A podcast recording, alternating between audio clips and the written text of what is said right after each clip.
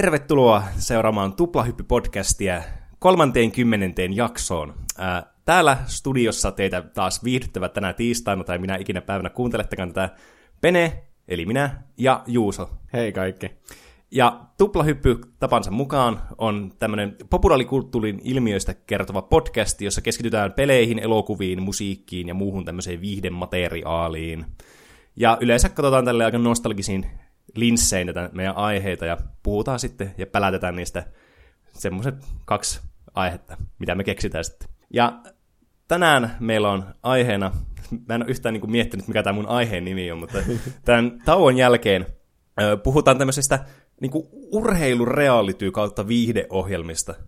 Siis, niitä, mitä tuli joskus yläasteella koulun jälkeen niin, telkkarista. Jotka oli jotenkin kummallisesti suosittuja yhdeksänkymmentäluvulla. En tiedä mistä johtui.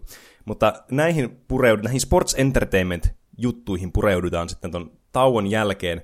Mutta ennen sitä Juusola mehevä aihe tänään luvassa. No mä mietin tätä viikkoa, että mikähän tällä viikolla just olisi hyvä aihe. Ja tämä Detective Pikachu tuli nyt viikonloppuna. Mm-hmm. Me ei kyllä ehditty vielä katsoa sitä ennen Jep. tätä. Ja sitten Sonic-trailerista on tullut ihan kauhea numero netissä ja kuinka hirveä se on ja kuinka ne mm. aikoo muuttaa sitä. Mä mietin jotenkin tästä kautta, että minkälainen olisi, että joku videopeli elokuviin liittyvä aihe, mm. mitä oli toivottukin jossain vaiheessa. Jep.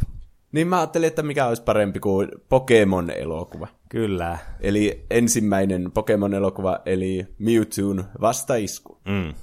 Mun mielestä on ollut huvittavaa, että tämä on niin kuin Mewtwo Strikes Back, mutta tämä on niin kuin eka elokuva. Ja se on hämmentänyt mua tosi paljon, niin, koska on erikseen joku Pokemon-elokuva, joka on joku Mewtwoon paluu mm. tai joku semmoinen. Niin jo. No kuitenkin, tämä tuli vissiin Japanissa yhdeksänkymmentäkahdeksan ja Suomessa ensi iltaan neljästoista huhtikuuta kaksituhatta. Aika paljon myöhässä muuten tuli. Niin, no tässä on tehty vähän muokkauksia siitä japanilaisesta versiosta sitten näihin kansainvälisiin hmm. versioihin, niin okay. liittyy varmaan niihin. Hmm. Mutta joo, iso hitti oli Suomessa. Vuonna kaksituhatta oli seitsemänneksi katsotuin elokuva yli kaksisataa tuhatta katsojalla. Huhhuh. Se on kyllä aika niinku tämmönen ihaltava määrä kyllä porukka. Niin, niinku Suomessa pelkästään. Mm, ja niin, tämmöiselle, no yhdeksänkymmentäluvulla oli ihan tosi suuri juttu Pokemon, niin, että no, en mä kyllä yhtään juttu. ihmettele. Mm, no joo. Ja muun muassa viisivuotias Juuso kävi kyseisen elokuvan katsomassa. Muistan ja, kyllä itsekin. Ai kun minä kävin katsomassa. Siis ei, ei sitä, vaan muistan itse käyneeni katsomassa tämän elokuvissa tämä niin. elokuva. Kai tämä oli pakollinen, kun se piirretty tuli vähän niin kuin samaan mm. aikaan, että pysyy kärryillä. Jep. Mutta niin, mä alkoin miettiä, että tämä oli melkein ehkä eka elokuva, minkä mä kävin katsomassa ikinä elokuvissa. Mm. Sitten mä tarkistin, että Toy Story kaksi oli tullut aiemmin samana vuonna, pari kuukautta Aivan. aikaisemmin. Tietenkin vaikea sanoa, että kun leffathan on tosi kauan mm, elokuvissa. Niin. Niin, mikä on sun ensimmäinen elokuva, minkä kävit katsoa elokuvateatterissa? Ää, mulla on muutamia semmoisia yksittäisiä muistoja elokuvista, mitkä mä kävin katsomassa silloin, kun ne tuli. Ihan niin kuin peniekkana. Ää, Nemoa etsimässä oli yksi semmoinen, minkä mä muistan käyneen katsoa mummon kanssa. Sitten mä kävin katsomaan tämän Grinch, tämän live action elokuvan. Aa, niin joo, Jim Carrey. Joo, kyllä. En muista minä vuonna nämä tuli nämä elokuvat. Mutta mulla on jotenkin semmoinen muistikuva, että tämä Pokemon-elokuva, jonka siis kävin katsomassa kanssa elokuvissa, kun tästä sai semmoiseen hienon keräilykortinsa, niin, muistatko? Joo, joo. Onko, onko tästä se semmoinen Mew, joo, semmoinen vanhanaikainen Mew? Joo, ja semmoinen hologrammi tai tämmöinen foili. Niin, niin. Se oli todella hieno. Niin kyllä tämä on varmaan niinku aikaisin elokuva, minkä mä muistan, että mä oon käynyt katsoa. Joo. Vissiin siitä Detective Pikachustakin saa jotain keräilykortteja, joo, kun sen käy niin, katsomaan. Ilmeisesti saa, koska niin mä oon nähnyt kans äh, kuvia, että joillakin on tämmöinen Detective Pikachu, tämmöinen Pokemon-kortti, joka muistuttaa siis näitä ihan niinku normaali Pokemon-kortteja, mitä printataan niin kuin nykypäivänäkin. Hmm. Se nostalgia tulee silleen fyysisenäkin niin, siinä, eikä pelkästään mm. niin kuin niissä digitaalisissa ihme rumissa elukoissa.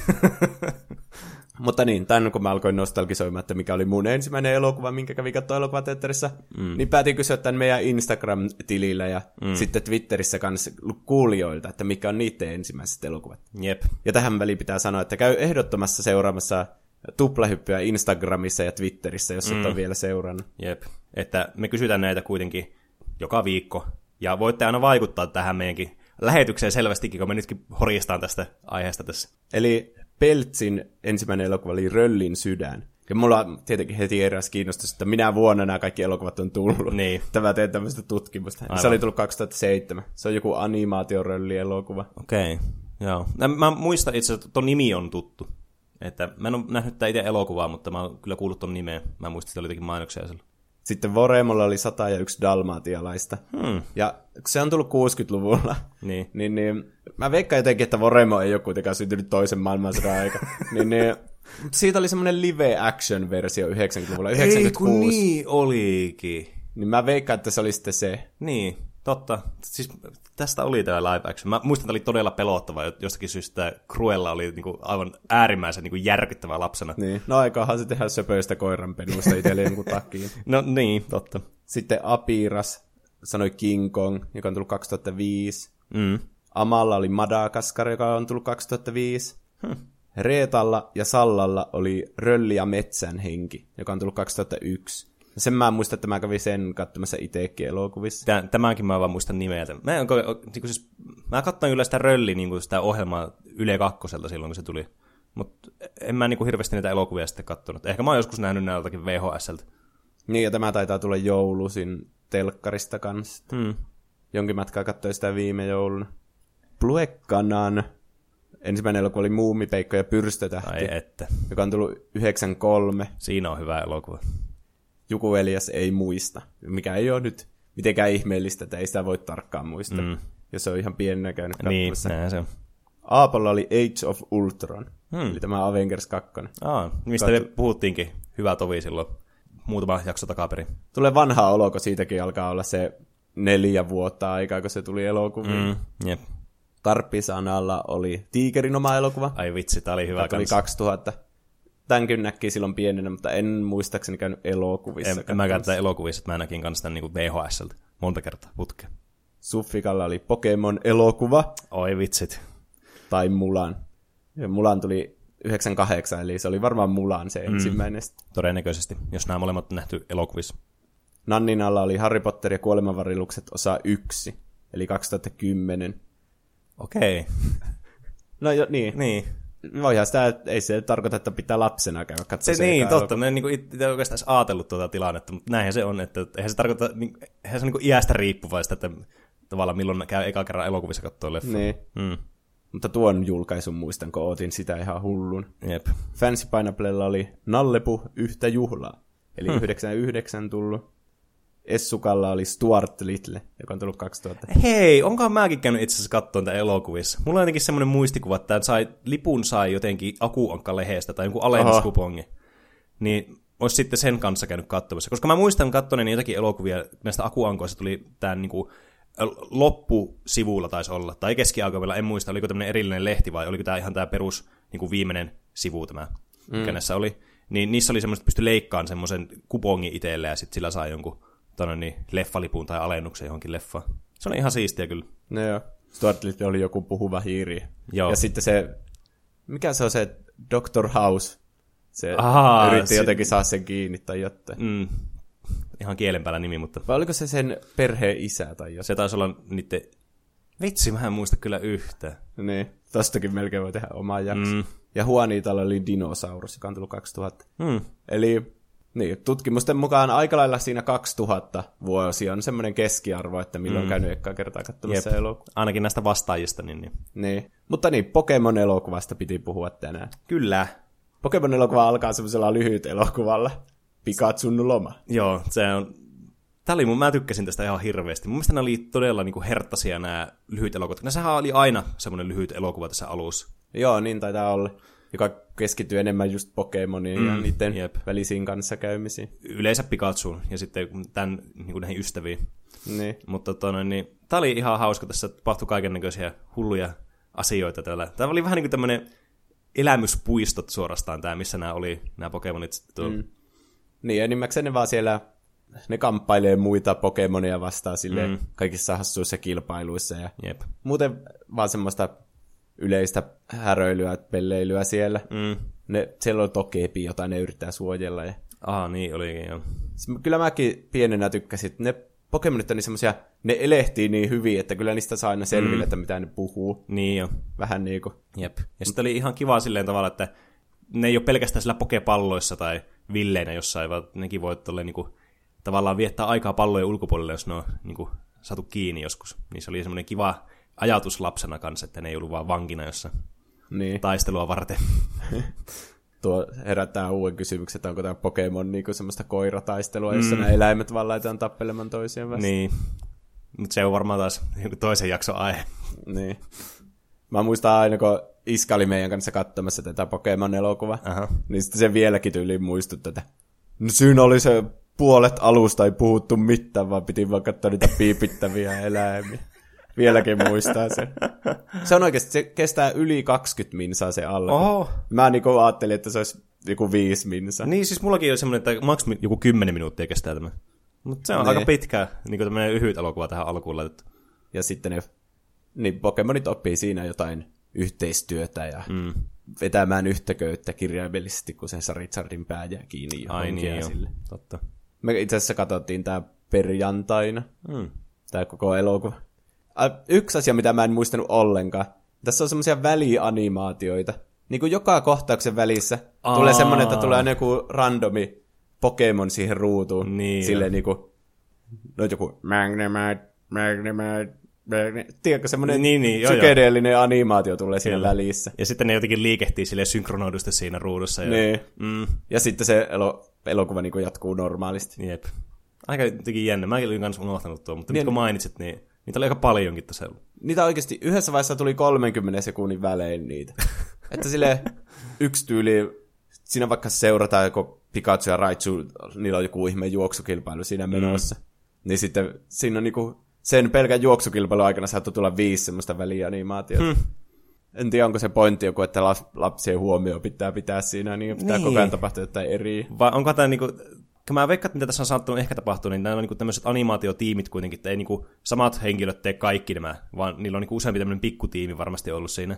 Niin onko sitten nämä niinku eroteltu tällä tavalla, että sitä ei huomaa, että jos tässä on vaihtunut pikkusen se tyyli, niin. Tiedätkö? Niin sitten tähän tulee tämmöinen väli, tämmöinen niinku segway, ja sitten sitä ei tavallaan niinku, huomaa sitä eroa suoraan niinku kahden kohtauksen välillä.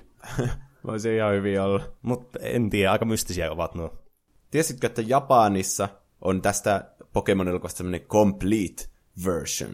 En, en tiedä. Paitsi sitä hetkinen, onko tämä se, missä on enemmän tämä Mewtwoon tätä originia Joo. käsitellä? Joo. Siinä on vähän niin kuin uusi lyhyt elokuva, jonka nimi on Origin of Mewtwo. Joo. Ja se on näytetty Japanissa televisiossa, hmm. tämä versio. Tämä on vissiin se, missä ne yritti kloonaa sitä jotakin tyttöä siinä kanssa. Joo, tämä on niin kuin backstory vähän niin kuin sille Fuji-tiedemiehelle. Mm. joka ja. on tämä klooniprojektin keskeinen tiedemies, mm.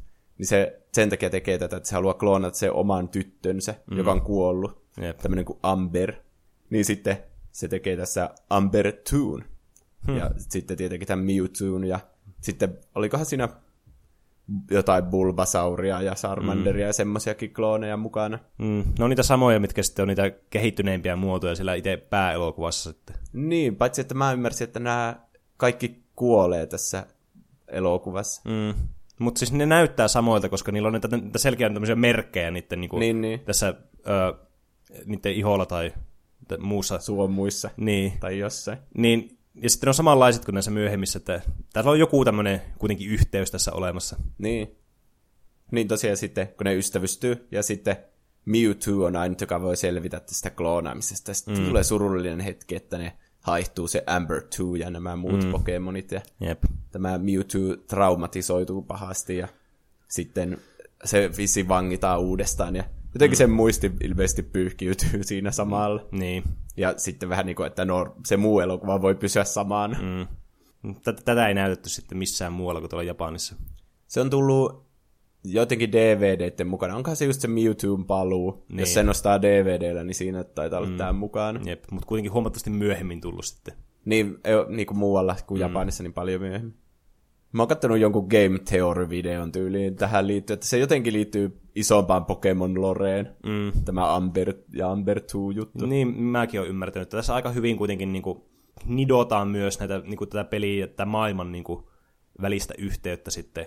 Kans tämmöisillä pienillä niin kuin, yksityiskohdilla sitten. Niin, ja tämä Fuji-tiedemies on siellä peleissä kanssa ollut mm. mukana. Jep.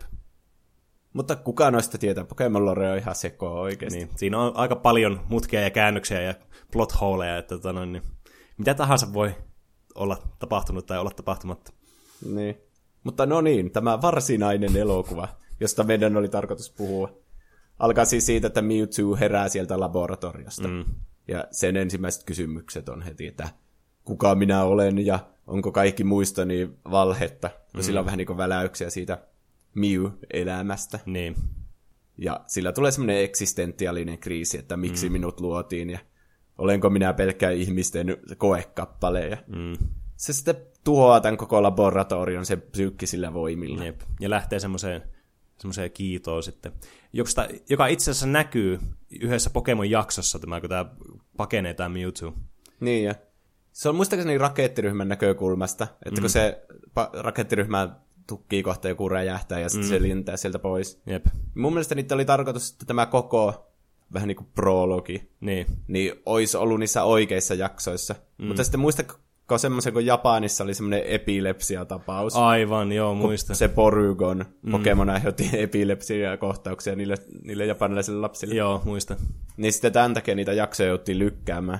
Ja sitten nämä päätyi sitten nämä kaikki kohtaukset tähän elokuvaan mukaan. Aivan. Mikä on mun mielestä aika hyvä päätös, että mm. tästä ymmärtää jotta, että mitä tässä elokuvassa niin kuin tapahtuu. Niin, se on tietysti ihan totta. Tätä olisi voinut jäädä vähän niin kuin, äh, avonaiseksi tämä juoni, jos ei olisi nähnyt niitä pääsarjaa sitten. Niin. Mutta niin, sen jälkeen, kun se laboratorio tuhoutuu, niin tämä Giovanni, eli mm. rakettiryhmän johtaja, sitten haluaa sen Mewtwoon kumppaniksi. Kyllä. Ja se antaa sille semmoisen siistin panssarin, semmoisen mm. tosi skifimäisen. Jep. Se, se tulee tosi paljon mieleen se Ghost, mikä se on? Ghost in a Shell. Mm.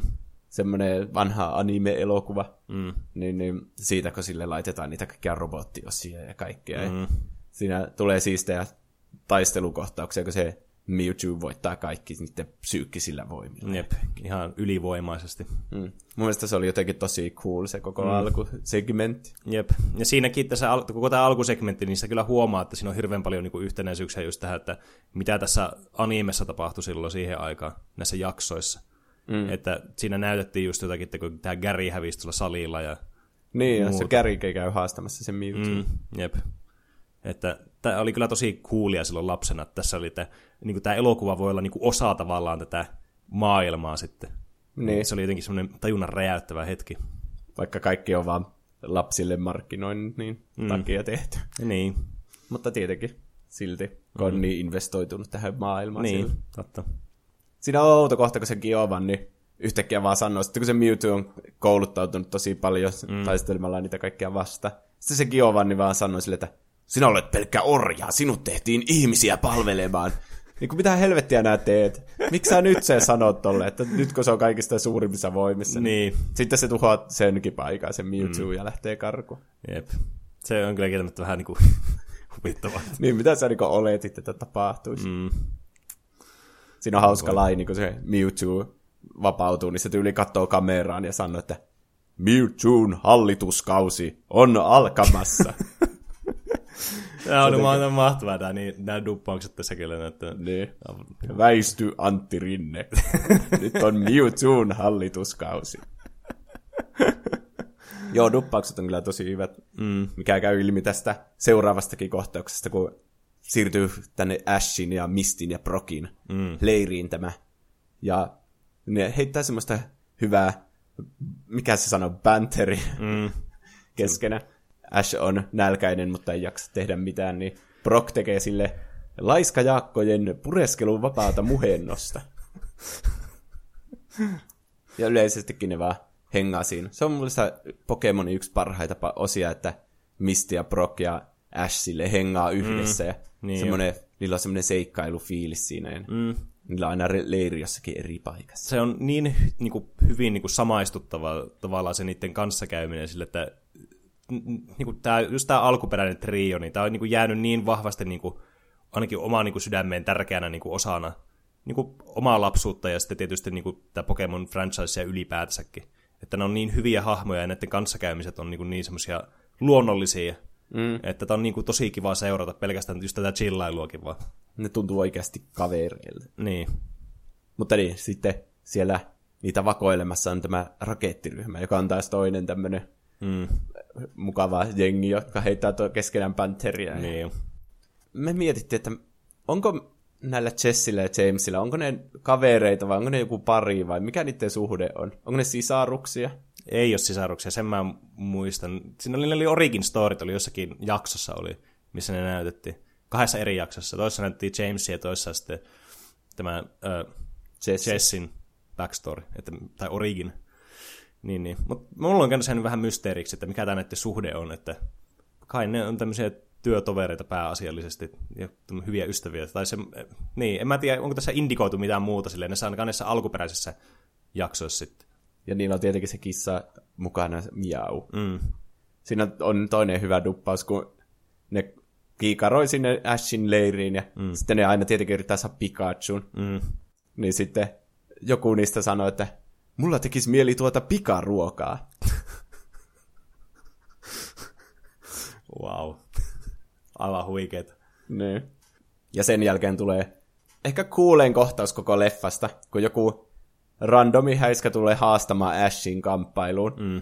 niin sitten alkaa soimaan Pokémon-tunnari. Tässä on Aha. vähän niin kuin uusi versio Pokémon-tunnarista. Tässä tulee semmoisena täyspitkänä, mm. jossa on toinen säkeistä ja C-osat ja kaikkea. Niin se on niin kuin kuuleen se, ikinä. Se on niin mahtava kyllä. Tämä on niin kuin, ah. Siis t- tässä, tässä elokuvassa on niin kuin vaan tähän asti ollut vaan pelkästään niin kuin hyviä kohtauksia. Niin, mutta kyllä sinä lähtee vielä laskemaan. mm. Niin, niin. Siinä ei ole puhetta ollenkaan, vaan siinä vaan soi se musiikki, ja siinä on mm. niin kuin tämmöinen perus Pokemon-taistelu, jossa Jep. Ash sitten käyttää Bulbasauria ja Squirtlea ja Pikachu ja voittaa tämän. Siinä on hauska kohtaus, kun se häviää niin kuin kaksi taistelua, se häiskä. Niin. Ja sitten se vaan ottaa niin kuin joku kourallisen niitä pokepalloja, joku mm.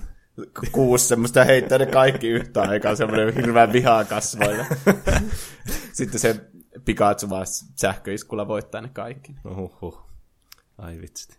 Tässä on muutenkin tosi outo soundtrack, niin kuin kaikissa tämmöisissä kaksituhattaluvun alun leffoissa. Mm. Tässä on Christina Aguileraa, Britney Spearsia ja N SYNCia. Siis niinku, tää on niinku, kuvastaa kyllä tää aikakautta, tää soundtrack. Niin. Niinku kaikissa muissa tämmöisissä vastaavissakin oli. Ja kaikki ne on lisätty siis vaan tähän amerikkalaiseen versioon, mikä mm. on tietenkin siirtynyt myös suomalaiseen niin, versioon. Niin. Että Japanissa ei tietenkään soita no, Britney Spearsia. Ajateltiin, että semmoinen sopii paremmin niin kuin tämmöiselle kansainväliselle mm. yleisölle, että on tämmöistä pop-musiikkia. Mm. Niin sitten ne saa kutsukortin semmoiselta muumin näköiseltä Pokemonilta, joka lentää. Mikä se on semmoinen oranssilohikäärme? Siis joku Dragonair. Niin. Ja sitten siinä tulee Dragonite. Dragonite. Niin. Ja sitten semmoinen se hol... Joo, joo. Ja sitten semmoinen hologramminainen kutsuu ne sinne mahtavimman Pokemon-mestarin luo jonnekin saarelle ja sille. Hmm. Se oli mysteerinen kyllä silloin niin, tanoin niin, lapsena. Niin, vaikka että siinä on näytetty just Mewtwo. Mm. Niin, että jos, mä veikkaan, että siinä oli tarkoituksena, että se tulee vähän niin kuin yllätyksenä, että se Mewtwo onkin mm. itse Pokemon. Niin. Se on, senkin, siinä tulee semmoinen kohta, kun se paljastuu, että se Mewtwo olikin se, joka se mahtavin Pokemon-kouluttaja. Niin. Niin, niin se tuntuu semmoiselta plot twist kohdalta. Mm. Mutta kun kaikki tiesi, että se on Mewtwo. Se on varmaan just tämä, että niitä oli tarkoitus integroida tavallaan tuo prologia sitten niin kuin niihin jaksoihin itsessään. Niin, mä veikkaan. Niin sitten oli käynyt tämmöinen tavalla, että vähän niin kuin spoilaan tätä tässä elokuvassa itsessään. Niin, mutta niistä ne menee tänne satamalle, josta niitä on tarkoitus mennä jollain lautalla sinne saarelle. Mm. Ja siellä on ne kaikki, jotka on saanut ne kutsukortit. Yksi outo juttu siinä on se, että siellä on paljon semmoisia kadonnut henkilöjulisteita, jossa mm-hmm. on se hoitaja, joka mm-hmm. on kadonnut. Ja se on niinku, spoiler alert, se on se sama, joka oli siinä hologrammissa. Mm. Nämä kaikki on saanut sen hologramminaisen kutsukortin. Mm. Ja siellä on niitä julisteita, ja sitten Brock käy katsomassa sitä, että onpa tutun näköinen nainen tässä mm. julisteessa. Kukaan niistä ei ole silleen, että hetkinen, sehän oli se sama, joka oli siinä. No mutta periaatteessa se oli, niin kuin hoitaja Joy oli kadonnut siinä. Niin, eikö se olisi tutun näköistä, kun ne kaikki hoitajat näyttää samalta? Niin, no joo, totta. Mutta tietenkin ymmärrän, että se on vähän semmoinen niinku mutta näyttääkö ne, o- näyttääkö ne niinku, jos kuvitellaan, että olisi oikeaa elämää, mm. niin onko ne kaikki niinku sisaruksia, että, tai siis vaikka kaksosia tai mikä niin. ne onkaan? Siis muistaakseni tälläkin oli joku, joku backstory jossakin jaksossa, jos mä en ihan väärin muista. Mutta mä en muista, että mikä se lopputulema siinä oli. Jos joku tietää enemmän tästä Pokemon-loreista, varsinkin niin tämän suhteen vaikka, niin, niin lähettäkää meille sähköpostia ja osoitte sen tuplahypät at gmail piste com. Tulee tämmöisiä pikku obskureja kysymyksiä, mitä ei koskaan miettinyt aikaisemmin. Niin. Niin sitten täällä on semmoinen outo sataman johtaja, mm-hmm. joka siinä tulee myrsky ja ne ei pääse sinne saarelle. Niin. Niin sitten sillä on semmoinen outo aksentti, en tiedä muistatko, mutta se on semmoinen vähän semmoinen hihulityyppinen se satamanjohtaja, ja se puhuu silleen, että merellä hukkuneiden sielut lepäävät Pokemonien kyyneleissä. Ai niin joo, tässä oli tuo. Vieraita ei päätä palele. Se puhuu semmoisella oudolla aksentilla. Mm. Tuntuu vähän semmoiselta oudolta. Mm. Mutta niin, sitten ne, kun se lautta perutaan, niin kaikkien niiden kutsukortin saaneiden pitää mennä sitten Pokemonien avulla sinne, mm. sinne saarelle. Ja Ash ja Misty ja Brock sitten, niille sattumalta tulee semmoiset viikingit niiden eteen juuri, että haluatteko tulla meidän kyydille? Niilläkin on joku outo aksentti. Pääsemme saarelle nopeammin, kun ehdit sanoa Schweidelschweischen tai jotain tommoista. Mä olin kokonaan unohtanut, että tuossa oli tuo. Rakettiryhmä on kyllä paras, niillä on aina tommosia niin tyhmiä jo valeasoja. Niin jo. Siis rakettiryhmä on jotenkin todella niinku sympaattinen niin trio. Mm. Niinku, ai että. Tule, siis niinku nostalgian vyöry tulee, siis mä en ole itse nähnyt tätä elokuvaa siis pitkiin aikoihin. Niin, niin kaikki nämä kohtaukset niinku tulee tavallaan niinku vyöryy mieleen ja silmiin, että näkee niinku nämä elävästi, että mitä tässä tapahtuu, niin tää on niinku aivan huikeeta. Mm. Ja sitten ne, niiden valeasut huuhtoutuu heti yhdestä allosta pois, ja niiden mm. alla on ne perusrakettiryhmä vaatteet, mm. jossa ei ottaisikaan mitään järkeä. Mutta sitten ne pääsee Pokemonien avulla sinne saarelle, ja mm. sitten sinne on selvinnyt, oliko se kolme muuta Pokemon-kouluttajaa. Mm. Ja niin taisi olla. Sitten siellä on mukaan jotkut tarjoilut esillä ja kaikkea, mutta mm. sitten oikeasti paljastui, että se oli Mewtwo, joka oli kutsunut ne sinne. Mm. Eikö se ollut tyyli tässä niin tehnytkin tyyli sen myrsky? Joo. Että se oli semmoinen testi, että niin vaan parhaat pääsee sinne, vahvimmat kouluttajat ja Pokemonit. Sitten se paljastaa sen juonen, että se haluaa, että se myrsky tuhoaa niin kuin koko maailman. Mm. Että jotenkin se voi aloittaa uuden maailman ja jotain semmoista. Se on että hurja, hurja suunnitelma kyllä. Jotenkin, että ihmiset on orjuuttanut kaikki Pokemonit, ja sitten mm. Pokemonit on yhtä pahoja, kun ne on suostunut tulla orjuutetuksi. Siis tuo, tuo on vähän niin kuin aika tommoinen mielenkiintoinen niin kuin tuo plotti tässä, tai tämä, mikä tämä niinku motiivit on tälle Mewtwolle. Niin. Että oikeastaan niinku aika semmoiset niinku samaistuttavat silleen ajatusmaailmalta. Tietenkin niinku koko maailman tuhoaminen on aina näillä tämmöisillä pahiksilla aina tämä niinku kompastuskivi sitten, että ah, no sinne meni kaikki sympatiapisteet. Niin. Mutta niin, niin, ihan niinku kiinnostavaa niinku juoni, varsinkin niinku Pokemonin kaltaiselle tämmöiselle franchiselle, missä nämä on ollut aika kepeitä nämä juonet monesti tähän mennessä. Vissi tästä on tehty tähän kansainväliseen julkaisuun enemmän tämmöinen niinku pahis-pahis tästä Mewtwosta, että mm. siinä japanilaisessa versiossa oli vielä enemmän semmoinen niinku ambiguous, että niin onko se edes pahis vai ei. Niin. Mutta niin, on se aika pahis kyllä ihan selvästi tässä, mm. kun se haluaa tappaa kaikkiin. Jep. Ilmeisesti se tarkoituksena on, niinku, että se kloonaa niiden parhaiten Pokemonien kouluttajien ne Pokemonit, ja ne niinku perustaa sitten uuden maailman keskenään mm. tai jotain. Jep. Niin sitten kaikki yrittää hyökätä sen Mewtwoon kimppuun, mutta sillä on hirveänä niitä sen psyykkisiä voimia, ja se vaan heittelee ne kaikki pois sen luota, ja Charizardkaan ei voida mitään. Mm. Sitten Ash ehdottaa silleen, että taistellaan mies miestä vastaan, ja sitten siellä on semmoinen Pokemon Areena oikein juuri tätä varten tehtynä. Sillä on niinku valmiina ne kloonit Charizardista, Venusaurista ja mikä se on se? Blastoisesta. Blastoisesta. Ja sitten näillä sattumalta on nämä nämä Pokemonit niillä vierailla. Mm. Sitten ne taistella samaa samaa vastaan. Tämä oli siis sen jälkeen, tässä skipattiin se kohtaus, missä niin nämä tulee, nämä, nämä Mewtwolla on tämmöisiä, niin kuin, tämmöisiä lentäviä pokepalloja, jotka oli mun mielestä aivan saakeli. Eikö se tulee vasta tämän jälkeen? Ai, se tulee tämän jälkeen vasta. Okei, okay, no palataan siihen kohtaan. no, niin, no kuitenkin, nämä kloonit voittaa nämä. Ja sitten mm. nämä kloonit voittaa siis nämä alkuperäiset ihan sataan olla. Niin. Ja sitten Mewtwo silleen, nyt kerään palkintoni, teidän kaikkien Pokemonit. No, sitten tulee nämä Pokepallot. Nämä oli siis, nämä oli niin kriipyjä. Varsinkin kun tässä on tämä kohtaus, missä nämä lähtee sitten pakoon näitä Pokepalloja. Ja tämä Pikachu yrittää tosi, tosi kovasti päästä pakoon, kun sillä on kauhean fobia näihin Pokepalloihin. Nee. Ja sitten tästä tulee tämmöisiä ihmettömisiä mekaanisia jotenkin käsiä tulee näistä Pokepallojen sisältä muistaakseni. Se on ihan hirveä semmoinen pelottava semmoinen Ne kädet tulee siellä kloonilaboratoriossa, kun niistä yritetään ottaa ne D N A:t. Aa, okay. Mutta joo, on se kyllä kuumattava. Mä niin taas asia oli edelleen näköjään. Tää on niin kuumattava kohtaus kaikin puolin kyllä, oli mun mielestä. Niin. Ja sit se Ash yrittää kanssa saa sitä pokepalloa kiinni, missä se Pikachu on, niin se oli jotenkin jännittävää, että mitä siinä tapahtuu. Siinä on, se on kyllä, se saa ne kaikki Pokemonit lopulta, sitten se kloonattua se Mewtwo mm. ja... Sillä on semmoinen oma laboratorio, joka on vähän niin kuin se laboratorio siinä alussa, mutta mm. paremmalla teknologialla selvästi. Jep. Se kloonaa ne kaikki Pokemonit ja ne kloonit tulee ekaisin, että no niin, nyt te ihmiset voitte mennä takaisin tuonne myrskyyn ja nyt ja kuolla vaikka sinne niiden muiden ihmisten kanssa ja me mm. aloitetaan tämä uusi maailma. Mutta sitten tulee semmoinen kohta, että siellä räjähtää joku seinä auki ja sitten Ash kävelee sieltä silleen liekkeen. Tiedätkö liekit silleen sillä antakana mm. silleen niin kuin... Kaikissa leffoissa, ja sitten tulee ne kaikki alkuperäiset Pokemonit, mm. jotka se on saanut vapautettua sieltä. Ai et. Semmoinen eeppinen kohtaus siinä. Mm. Kaikki varmaan muistaa sen, kun ne Pokemonit alkaa taistelemaan silleen keskenä. Mm. Että aina taistellaan sitä omaa versiota vastaan. Jep. Semmoinen tosi jotenkin tunnelmallinen ja semmoinen, se, äh, semmoinen vakava kohta. Niin. Että tonne, niin se oli aika... surullista katsoa kyllä, ja melankolista katsoa, kun nämä taistelee henkihievereissä toisiaan vastaan. Vaikka Pokemonithan taistelee periaatteessa aina. Niin, mutta se oli jotenkin tehty niin dramaattiseksi tämä kohtaus tässä. Mä en muistanut tämmöistä, mutta se Mewtwo sanoo, että se, on, se psyykkisillä voimilla estää kaikki erikoiskykyjen käytön.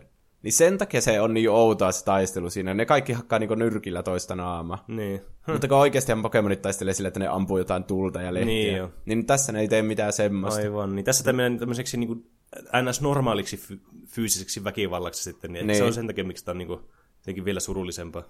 Ja semmoista niinku, tulee semmoinen shokki katsojalle, että voi ei, että tämä on ihan hirveää. Niin. Ja sitten, kuka tämän lopettaa, tämä jatkuu ikuisesti, ja jatkuuko tämä kuolemaan asti. Mm. Niin sitten Ash pelastaa päivän ja sitten se juoksee tänne. Ai niin, mä unohdin sanoa, että se Mew, se alkuperäinen Mew tulee tänne saada.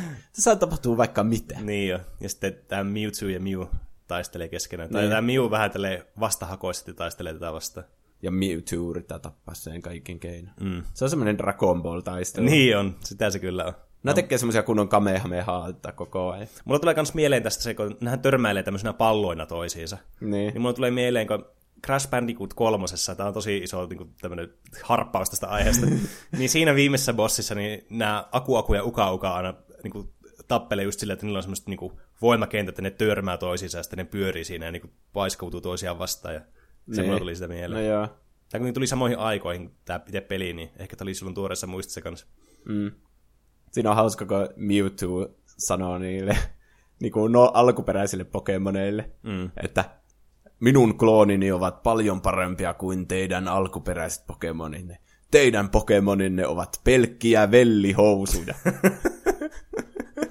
No, mä nauroin tuolle oikeasti ihan hullun kauan. Siis no, niin kuin nuo entisajan nuo solvaukset ja tommoset, ne oli näissä kaikissa duppauksissa niin, niin paljon jotenkin luovempia ja semmoisia jotenkin niin kuin tosi wholesome ne. Kanssa. Se Mewtwo on muuten semmoinen vakava tyyppi, mutta mm. sitten se haukkuu tolla tavalla. Ja eihän Pokemonilla edes ole housuja. Niin, sekin vielä. Jotenkin hauska solvaus. Niin se Ash uhraa vähän niin kuin itsensä, kun se menee niiden Dragon Ball kamehameha-säteiden keskellä mm. sitten. Ja se muuttuu kiveksi. Mm. Ja sitten tulee tämän elokuvan surullinen hetki, kun Pikachu menee siihen ja yrittää herättää sen silleen. Niin jo. Pika, pika! Se, se oli kyllä oikeasti niinku... Tää oli asteikolla niinku surullisesta kohtauksesta, niin tää oli niinku siinä, missä mu, Simba katsoo, kun Mufasa kuolee. Niin tää on niinku sillä asteikolla. Niin. Ja sitten kaikki alkaa itkemään. Yleisö alkaa itkemään. Kaikki mm. Pokemonit alkaa itkemään. Ja nämä kyyneleet sitten lentää siihen Ashiin ja sitten se herää henki. Jep, ai että. En tiedä mikä on silleen, siinäkin joku Pokemon Lore-ekspertti voi selittää, miten tämä toimii. Joo, tämä on ollut vähän mysteeri munkin mielestä tämä niinku kohtaus.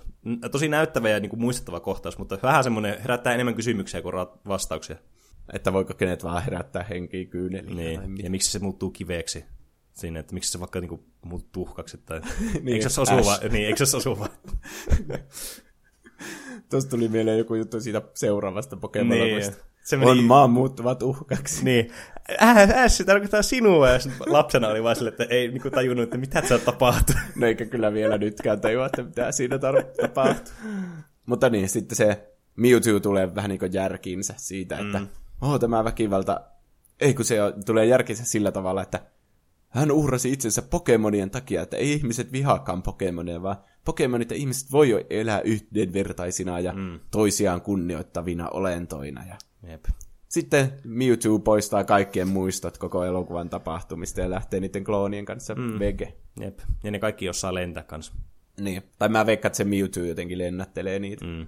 No siis niin kuin obviously, mutta se on mun mielestä hieno kohtaus, kun ne lähtee sille lentoon. Ne vähän niin kuin lentäisi jonnekin taivaaseen. Niin on. Siis siinä on just semmoisia niin kuin viittauksia. Tai se on todella niin kuitenkin näyttävä kohtaus, että kun ne kaikki katsoo sieltä. Ja sitten yhtäkkiä seuraava kohtaus, ne on jossain taas siellä satamassa ja ne on sille, mitä me täällä tehdään.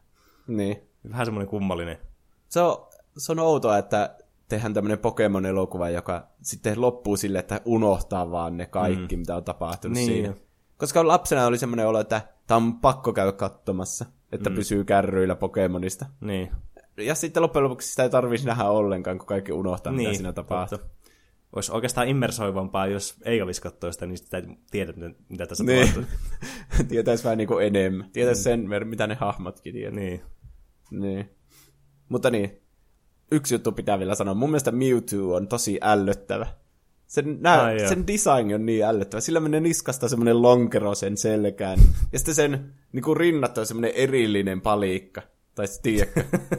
Silloin sitten sen jalat ja häntä ja kaikki. No, se on jotenkin tosi outo. Ai jaa. Mun mielestä se on tosi cool taas. Sen sormet on semmoiset lyhyet, mutta sitten semmoset, päästä semmoiset tosi paksut. Niin, semmoiset pallot. Niin. Mun mielestä Mewtwo on aina ollut tosi niinku, cool Pokemon. Ai jaa. Et se on tosi siisti ollut ja mysteerinen ja mahtava. Ja sitten varsinkin, kun sitä on voinut aina Smashissakin pelata, niin se on myös semmoinen hauska, että kun se oli lapsena yksiä suosikkipokemoneja, niin sitä on voinut sitten pelata niissä peleissäkin sitten.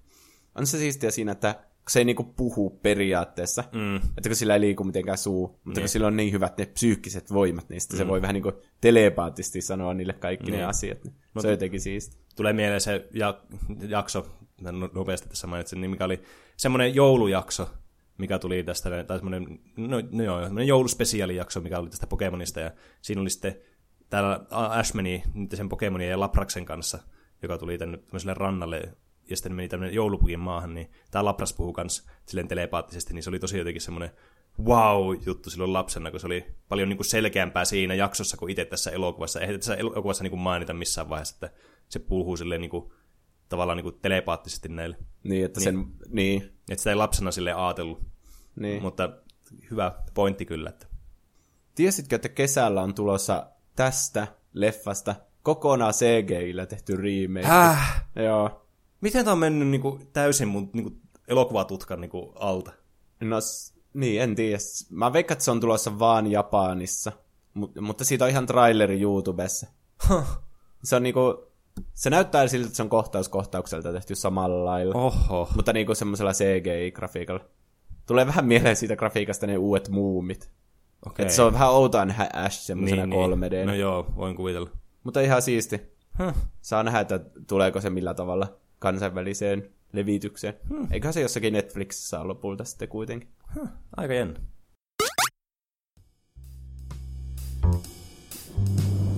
Perjantai-ilta kello kaksikymmentäkaksi. Olen vielä toimistolla.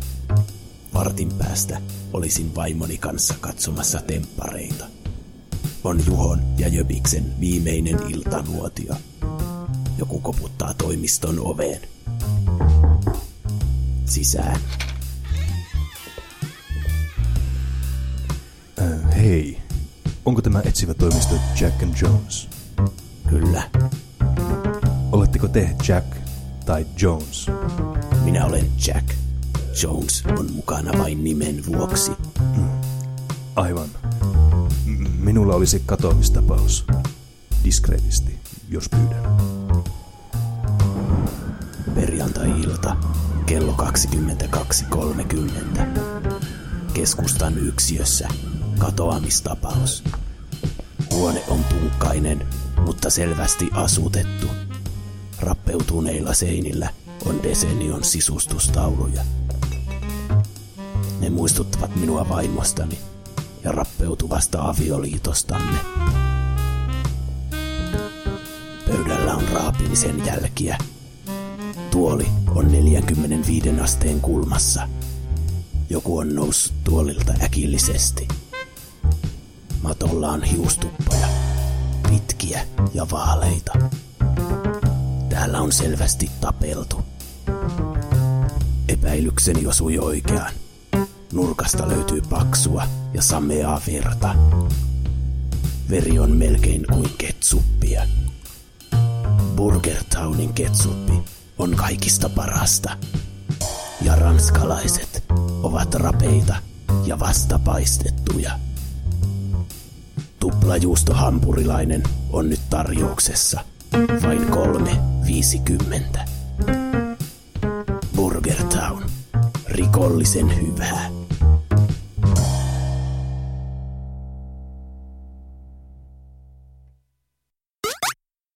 Niin, sitten näistä urheilu-reality-ohjelmista, jotta nimeä ei ole vielä määritelty. Mm, kyllä. Kiitos tästä hienosta niin introductionista tälle aiheelle. Ole hyvä. Äh, kyllä, eli siis ajattelin tuossa tämmöisen niin pienen niin television selailun jälkeen huomasin erään semmoisen sarjan, mitä tuli joskus lapsena katsottua, ja tämmöisen sarjakategorian, tai siis niinku tämmöisen ohjelmagenren. Eli siis tällä ei mitään niinku suomenkielistä nimeä ei ole tämmöstä, tälle niinku itse genrelle, mutta tämä sanotaan niinku englanniksi nimellä tämmöinen sports entertainment, mikä on siis tämän uh, World Wrestling Federationin, tai siis nykyisen en, uh, World Wrestling Entertainmentin, niin tämmöinen julkaisema tämmöinen niinku nimi näille. Eli siis tämmöistä niinku, tämmöistä show-urheilua vähän niinku. Eli niin, paini lasketaan siihen sitten kanssa, ja mm. sitten nämä temppuratajutut ja Jep. gladiaattorit. Mm. Ja mä halusin nimenomaan puhua just näistä temppuratajutuista, gladiaattorityylisistä ohjelmista, koska tämä gladiaattorit oli se ohjelma, mitä mä näin tällä edeltävällä viikolla, ja mä halusin vähän paneutua näihin vastaaviin ohjelmiin, mitä tuli lapsena katsottua paljon. Onko siis gladiaattoreista alkamassa vai alkanut joku uusi versio? Öö, no, voidaan tästä hyvästä aasisilasta mennä suoraan tähän gladiaattoreihin, eli tämä ensimmäiseen ohjelma, minkä mä oon tähän listannut. Eli siis joo, gladiaattorit oli siis tämä Ysäri-ohjelma, tuli joskus yhdeksänkymmentäkolme yhdeksänkymmentäneljä vuosina, ja tästä on tullut siis uusi jo versio. Vuonna kaksituhattaseitsemäntoista alkoi tämmöinen uusi gladiaattori, niin kuin, vähän niin kuin rebootti suorastaan tälle formaatille. Eli siis tämä on niin kuin nyt viimeiset kolme, eikö kaksi vuotta, anteeksi, niin tuonne on ollut tämä ohjelma, että tässä on ihan niin kuin jatkuvasti sitten tuonne niin tämmöisiä uusia kilpailijoita ja sitten tietenkin näitä gladiaattoreita, mitkä on siis aivan, aivan mahtavia tälle, niin kuin, tämän formaatin puolesta, niin, että mikä niin kuin viehätys tässä ohjelmassakin on ollut on. Mut mä en joo. ole pysynyt yhtään kärryillä, että mitä telkkarissa tapahtuu ennen. No siis en mäkään kyllä. Että, tämäkin tuli pelkästään sillä, kun oli mökillä, niin siellä tuli katsottua telkkaria sitten enemmän, niin kuin, ää, jos oli sadepäivä vaikka. Mutta tosiaan tämä alkuperäinen gladiaattorit, ei nyt puhuta siis tästä gladiaattori Suomesta, joka on siis tämä suomalainen versio tästä amerikkalaisesta formaatista, eli tästä alkuperäisestä gladiaattorista, joka tuli vuonna kahdeksankymmentäyhdeksän yhdeksänkymmentäkuusi. Että tämä alkoi jo kahdeksankymmentäluvulla, tai no... Se on aika suhteellista, tämä kahdeksankymmentäyhdeksän on kuitenkin vähän semmoista, että mikä, tuo, mikä lasketaan mihinkin vuosikymmeneksi kuuluvaksi, mutta kai se oli kasaria vielä siihen aikaan. Ja tämä myöhemmin sitten vuonna kaksituhattakahdeksan sitten taas uudelleen alkoi tämä jenkkiformaatti sitten kanssa. Mutta tämä suomalainen formaatti oli kanssa tuossa yhdeksänkymmentäluvulla, ja tässä on aina ideana se, että tässä on joku kilpailija, tai no kilpailijoita, tässä oli neljä kilpailijaa per jakso, ainakin tässä uudessa formaatissa. En muista, oliko vähemmän tässä alkuperäisessä, mutta ideana se, että tässä on kaksi mieskilpailijaa ja kaksi naiskilpailijaa. Ja nämä tekee tämmöisiä esteratoja tai muita tehtäviä, ja kilpailee niinku toisiaan vastaan pisteistä. Ja näiden yhteisinä vihollisina toimii tämmöiset gladiaattorit. Eli ne on tämmöisiä niinku ammattilaisurheilijoita, voimanostajia, jotakin niinku, kuitenkin tämmöisiä erittäin niinku atleettisia henkilöitä. Ja näillä on todella niinku tämmöisiä siis aivan huikeita nimiä näillä gladiaattoreilla, totta kai, koska ne on tämmöisiä niinku spesiaalihahmoja tässä tänään ohjelmassa, ja niillä on semmoiset hienot semmoiset kunnon kun spandex-kuteet päällä kanssa. No niin kuin semmoisia supersankareita. Niin. Tai semmoisia painijoita mm. melkein. Ja näillä on kaikennäköisiä tosi korneja nimiä jotakin, vaikka titaani tai tankki. Ja niin. ne, monesti niinku kertoo näistä just, että minkä näköisiäkin nämä, just tämmöisiä aivan valtavia möy- möykäleitä, möhkäleitä, ah. möykkyjä piti sanoa, mutta sitten mä en ollut varmasti nämä möykäleitä, möhkäleitä vai möykkyjä. Möykäle on hyvä. Möykäle on ihan hyvä. Ja jotakin Turboa ja Safiria ja oli tällä joku Barbikin. Sekin on vähän huvittava nimi oli mun mielestä kanssa, mikä listasin ylös. Mutta siis nämä taistelee näitä gladiaattoreita vastaan, jotka on siis erittäin atleettisia erilaisissa tehtävissä. Esimerkiksi vaikka, ö, sanotaan, että niitä pitäisi vaikka juosta paikasta A pakkaan B, ja tässä on näitä gladiaattoreita, jotka yrittää estää, että se ei kilpailija ei sinne pääse. Ja nämä kerää sitten pisteitä tämän ohjelman aikana, ja lopussa tulee tämmöinen finaalikierros sitten, missä ö, nämä kaksi pelaajaa on niinku toisiaan vastaan pelkästään.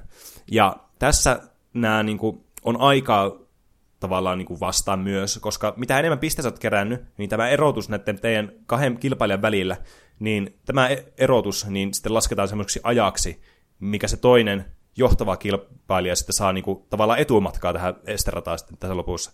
Ja tämä vaatii paljon niin kuin fyysisiä ominaisuuksia, tämä on, niin kuin, vaatii ketteryyttä, nopeutta, voimaa, kestävyyttä, siis tämä on niin kuin todella urheilullinen ohjelma kuitenkin. Tiedätkö, miten tähän pääsee mukaan? Mä en itse asiassa tiedä. Mua oikeasti kiinnostaisi, koska mä oon, syy miksi mä myös valitsin tämän aiheeksi, koska mä oon aina lapsesta asti halunnut osallistua tämmöisiin ohjelmiin. Ai. Että vaikka mä en ole mikään ihan hulluun atleettinen ihminen koskaan ollutkaan, niin mä oon silti niin kuin mä, siis mä oon niin kilpailuhenkinen, että tämä näyttää niin hauskalta, että mä haluaisin osallistua joskus näihin. niin, niin pitää ottaa kyllä selvää, että miten tämmöiseen pääsee mukaan. Niin kuin johonkin näistä vastaavista ohjelmista. Ja näitä lajeja on tietysti niin kuin ihan hirveä määrä. Ne on vuosien saatossa myös muuttunut, että mitä näissä on. Että tässä nykyisessä on esimerkiksi tämmöinen hit and run-tyylinen, tämmöinen, että missä niin kuin sulla on tämä pelaaja yrittää kuljettaa jonkun objektin, jonkun pallon tai vastaavan, tai sitten yrittää vaan päästä yksinkertaisesti niin kuin paikasta A paikkaan B. Yleensä tässä on semmoinen lankku, minkä päällä nämä juoksee. Ja sitten nämä gladiaattorit lähettää semmoisia moukaripalloja, semmoisia jättimäisiä, niin kuin tiedätkö, semmoisia purkupallon näköisiä. Mm. Ja sitten ne yrittää niillä osua tähän pelaajaa ja kaataa se sitten tänne tästä alas tästä telinestä. Onkohan tämä tosi vaarallista? No siis kyllähän näissä tapahtuu semmoisia pieniä loukkaantumisia, mutta tämähän on omalla vastuulla. Kun sä meet tämmöiseen ohjelmaan, niin kyllä sun pitää nyt ymmärtää, että tämä nyt tässä voi käydä joku loukkaantuminen. Pitää kirjoittaa joku vastuunvapautuslomaake. Mm. Mutta tämä oli todella virkistävää nähdä tätä telkkarissa, koska tuntuu, että nykyään ei saa pitää mitään tämmöisiä ohjelmia, kun nämä on liian niinku hännäs vaarallisia ohjelmia. Et ehkä se syy, miksi ne oli niin suosittuja yhdeksänkymmentäluvulla, että silloin ei ollut niin justiinsa, että silloin pystyi tekemään vielä näitä. Mutta sitten myöhemmin näistä tuli vähän semmoisia, että no, et sä nyt voi noin tehdä, tuossa voi loukkaantua. Mutta oli tosi virkistävää nimenomaan just nähdä, että tätä ohjelmaa tehtiin vielä. Ja sitten tältä kilpailijaltakin, joka loukkaantui tässä, kysyttiin, että, miten, että käviikö pahasti ja muuta, niin sen, että no, se on tämän pelin henki, että tässä kuuluu tulla vähän tämmöisiä ruhjeita. Niin se jotenkin mun mielestä hyvin niin kuin, tavallaan, se oli semmoinen wholesome hetki. Ja tämä sana mä käytän yllättävän monesti meidän podcastissa, en tiedä, oletko huomannut? No joo, en mä ihan varma, mitä se tarkoittaa, mutta aika houlussa. Se on semmoinen niin kuin hyvän mielen tavallaan hetki, semmoinen, että, että voi tehdä tämmöisiä ohjelmia, ihan niin kuin, että ei tarvitse pelätä, että joku suuttuu tästä, että no niin, että mä loukkaan, peruuttakaa koko ohjelma, hmm. saatana. Niin. Sä olisit varmaan tykännyt antiikin Roomasta, silloin, silloinkin oli gladiaattorit ohjelma. Huomattavasti ehkä, tota noin, niin spektaakkelimaisempi ehkä. Niin. Sitten tässä gladiaattorissa on myös semmoinen niin kuin, tämmöinen kaupunkisota nimellä ennen meni tämä, tämä rasti, nykyään vaaran vyöhyke. Näillä on siis huikeat nimet kanssa näillä. Jossa siis äh, mennään tämmöisiä esteiden ta- taakse juostaan ja yritetään niin kuin tämmöisillä eri, äh, vähän niin kuin aseilla, yritetään ampua tämmöistä maalitaulua. Eka on semmoinen niin kuin, paine, kanuuna, jolla ammutaan semmoinen niin kuin tennispallo, yrittää osua kohteeseen, ja sitten ammutaan tämmöisellä jousilla, jossa on tämmöinen pallo päässä, ja niin edelleen heitään palloa, jne, jne. Ja tarkoituksena on juosta näitä esteitä läpi ja päästä maaliin, ja sitten samalla kun tämmöinen gladiaattori ampuu sua tämmöisellä paineilman pallokanuunalla, semmoista korokkeesta. Tämä, niin kuitenkin, tämä on jotenkin todella semmoinen lapsenmielinen ohjelma. Mä rakastan just siitä syystä tätä, että tämä on niin överiä tavallaan tämä toiminta tässä. Ja sitten jotakin muita tämmöisiä, missä pitää kiivetä jotakin seiniä ylös. Ja tämmöisiä ihan perus, niin kuin, jotka vaatii ketteryyttä ja nopeutta. Ja tietysti pitää taistella näillä aika klassiseksi muodostuneilla tämmöisillä niin kuin vanupuikolta näyttävillä tämmöisillä isoilla kepeillä, missä molemmissa päässä on semmoiset pehmukkeet. Mm. Ja sä taistelet tämmöistä toista gladiaattoria vastaan ja yrität saa kaadettua sen pois tätä niin kuin alustalta. Joka oli semmoinen, mun mielenkuva ainakin, ja oli semmoinen, että se on jäänyt niin kuin pysyvästi mun päähän sitten, että minkä näköistä tämä taistelu näillä oli. Se nyt tosi hauskaltaan. Niin siinä piti jotenkin tipuuttaa joku jostakin. Joo, kyllä. Tämmöisellä platformilla piti saada toinen kaatumaan sitten pois. Olisi ihan hauska kyllä koittaa noita mm. kisoja. Kun, siis, kun nimenomaan, kun tämä vaikuttaa just semmoista, mitä olisi hauska tehdä kaverttikin kanssa. Mätkiä niin, toista patuukalla niin, pää. Aivan huikeeta ajanvietettä. Vitsit. Mm. Tähän väliin taas näitä mun klassisia tidbittejä. Haluaisin lisätä muutaman tähän. Tiesitkö, että Renny Harlin on ohjannut nämä alkuperäiset gladiaattorit? Ai siis ne jenkkiläiset. Ei, kun siis nämä suomalaiset. Aa, niin, ei, niin. Ei siis nämä jenkki-originaalit, mutta nämä suomalaiset. Ai, ja.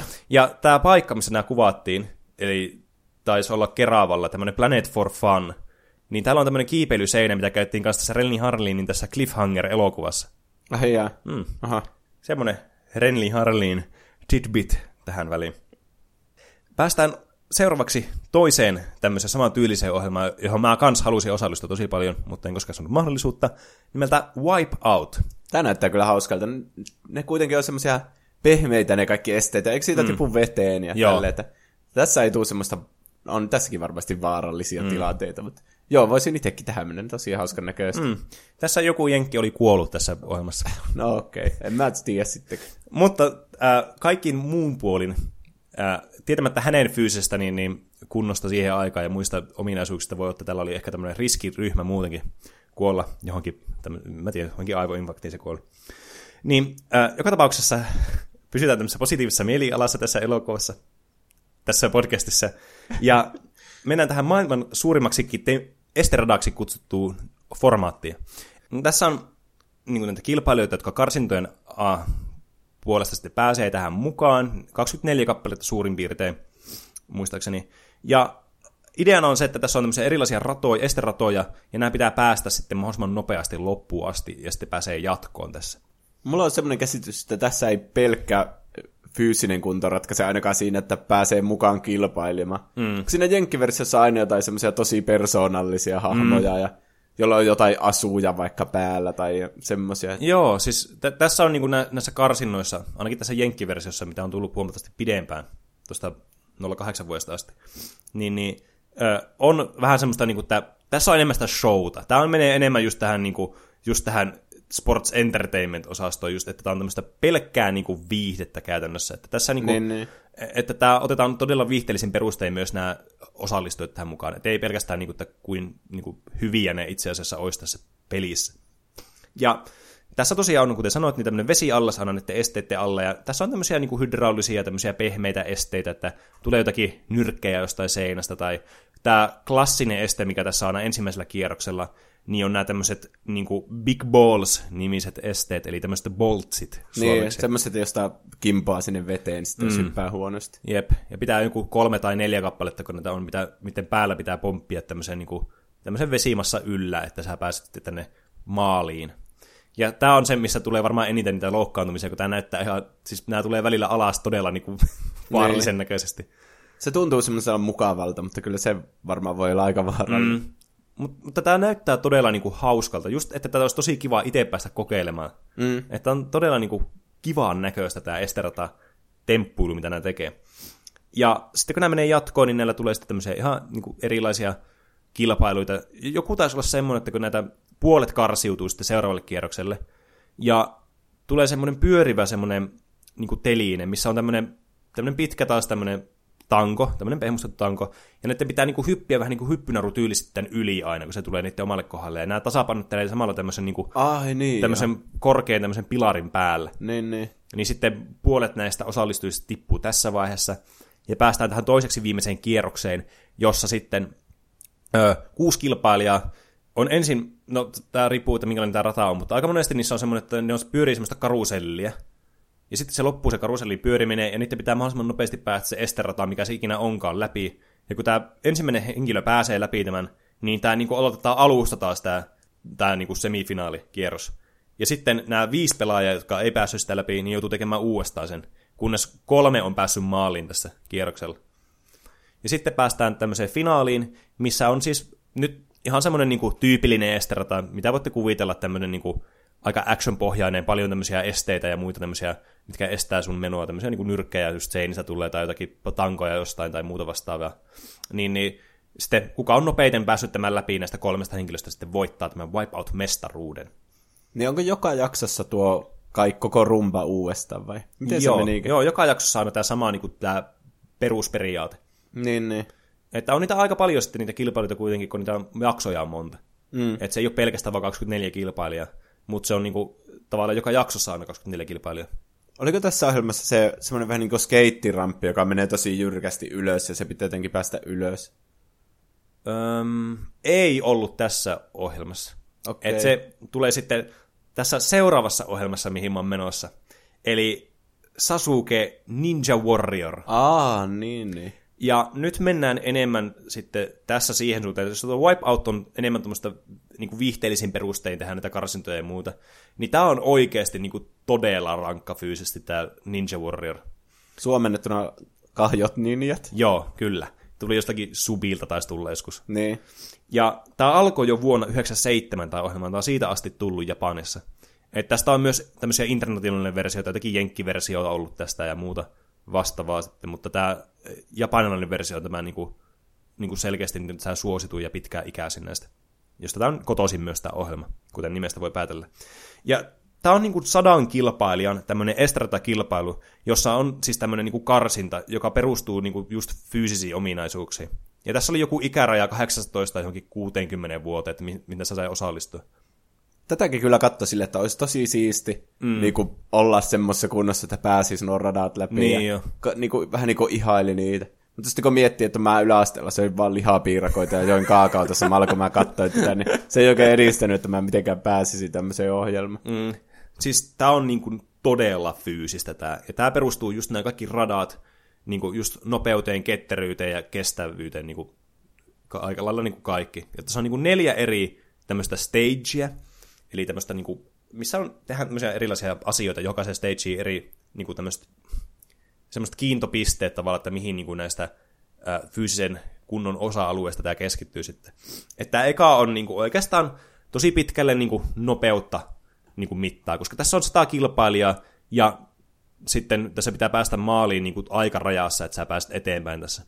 Et tässä ei periaatteessa ole niin kuin, mitään rajoitusta, kuinka monta kilpailijaa voi päästä seuraavaan niin kuin, tasoon, mutta useimmiten se tarkoittaa tässä sitä, että noin yhdeksänkymmentä prosenttia kilpailijoista karsiutuu tämän ekakierroksen aikana. Niin, niin. Että joku kymmenen on jatkossa. Vissiin parhaimmillaan on ollut, olisiko ollut kolmekymmentäneljä tai kolmekymmentäseitsemän jatkossa tästä ekakierroksesta. Eli se on jo vaikea sitten. Niin. Eka. Ja te, jotenkin niin kuin parha, tai pahimmillaan on ollut yli joku kaksi jatkossa tästä. Ja nämä vaihtelee äh, vuosittain nämä esteradat. Äh, mä muistan niin kuin näitä esteitä sillä niin kuin yksittäisinä niin kuin, niin kuin, tavallaan niin kuin tämän objekteina, mitä näissä on ollut, on mukana. Tässä on monesti semmoisia samoja esteitä mukana, mutta ne sitten vaihtelee tavalla, että mitä sitten on vaikka tämä viimeinen este. Ja tässä on tämä viimeinen este, mitä sä äsken sanoit, tämmöinen niin kuin, vähän niin kuin skeittirampi, tämmöinen puolikas, niin kuin halfpipe, jota pitää niin kuin juosta ylöspäin sitten. Ja saat tämmöistä tasateesta kiinni ja nostattaa itse sitten sille ylös. Mä muistan, että tässä kaikki jumit ihan hirveän mm. kauan ja jotkut ei vaan päässyt sitä. Mm. Tämä on, tämä on kuitenkin tämä vaikein este tässä ekassa radassa. Että tämä monesti on sitten se, mihin tämä loppuu. Tämä, varsinkin kun sulla on voimat vähän jo alkaa kulumaan tästä nopeasta juoksemisesta. Ja niin kuin, t- tässäkin vaatii kuitenkin kestävyyttä, kun sun pitää tyyliin pitää itseä pystyssä jonkun, jonkun putkilon päällä tai pitää kiinni jostakin objektista, joka liukuu tosi nopeaa vauhtia jotenkin tämmöisten tasanteiden läpi ja muuta vastaavaa. Niin, niin tässä kysytään kyllä paljon kovaa kuntoa, että jaksaa sitten loppuun asti, ja varsinkin tuo ponnistusvaikka, tämä on aika korkea tämä ramppi tässä, niin se kysyy kyllä paljon sitten tältä osallistujalta. Jos Mut... mä muistan oikein, niin jotkut niistä kilpailijoista oli tyyli itselle rakentanut jonkun mm. vähän niin kuin kopion tästä radasta. Joo, kyllä. Että ne voi harjoitella sitä. Ja tässä on tämmöisiä niin kuin all-star-henkilöitä tässä sarjassa ollut, jotka siis monesti niitä myös haastatellaan näitä eri kilpailijoita, ja näitä oli myös haastateltu näitä all-star-tyyppejä sitten, ja näillä on just tämmöisiä omia temppuratoja kotona sitten, mitä ne voi harjoitella, jotakin yksittäisiä esteitä, ja tämä halfpipe oli aika suosittu just, että mitä ihmiset oli rakentanut niiden omalle takapihalle tai jonnekin varastoon. Ja tässä on myös ollut tämä vika-este on saattanut olla joku, että trampolina pitää hypätä jonkin naruun ja sitä pitkin nousta ylös, sen mä ainakin muistan, mm. sitten joku on saattanut olla joku tämmöinen niin kuin, ö, verkko, tämmöinen, mitä on pitänyt kiivetä kanssa. Mutta joka tapauksessa tästä aika moni karsiutuu tämän ekan vaiheen jälkeen, ja sitten pääsee tämmöiseen toiseen vaiheeseen sitten. Ja tässä toka vaiheessa sitten tämä kysyy tosi paljon kans nopeutta, kun tämä on kans niin kuin nopeuteen perustuva tämä toinen, että pitää mahdollisimman nopeasti päästä tämä rata läpi.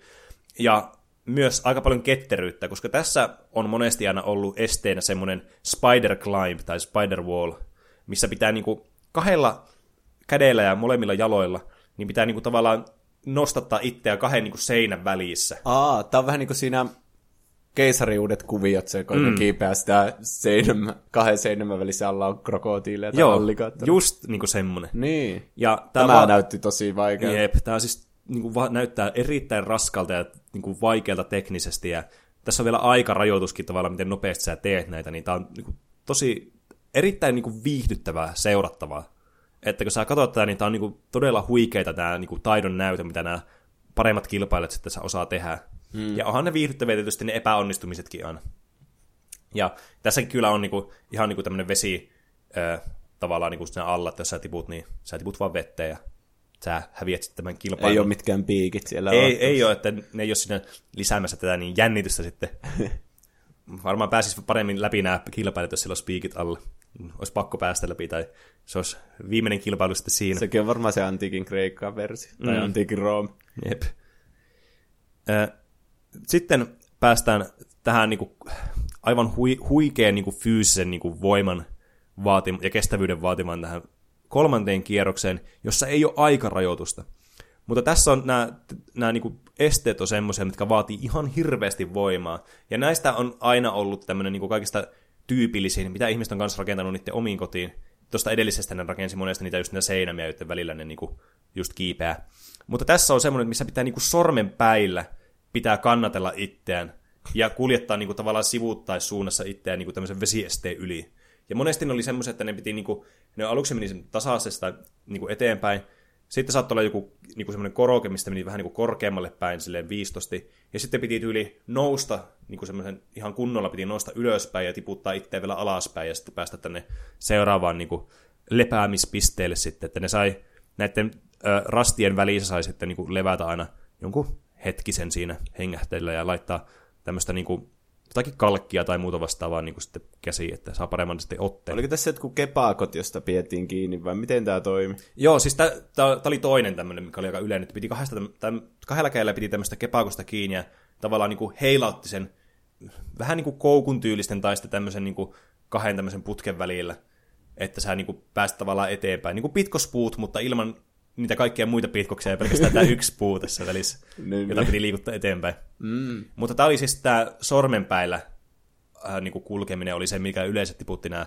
loputkin kilpailijat pois tästä pelistä.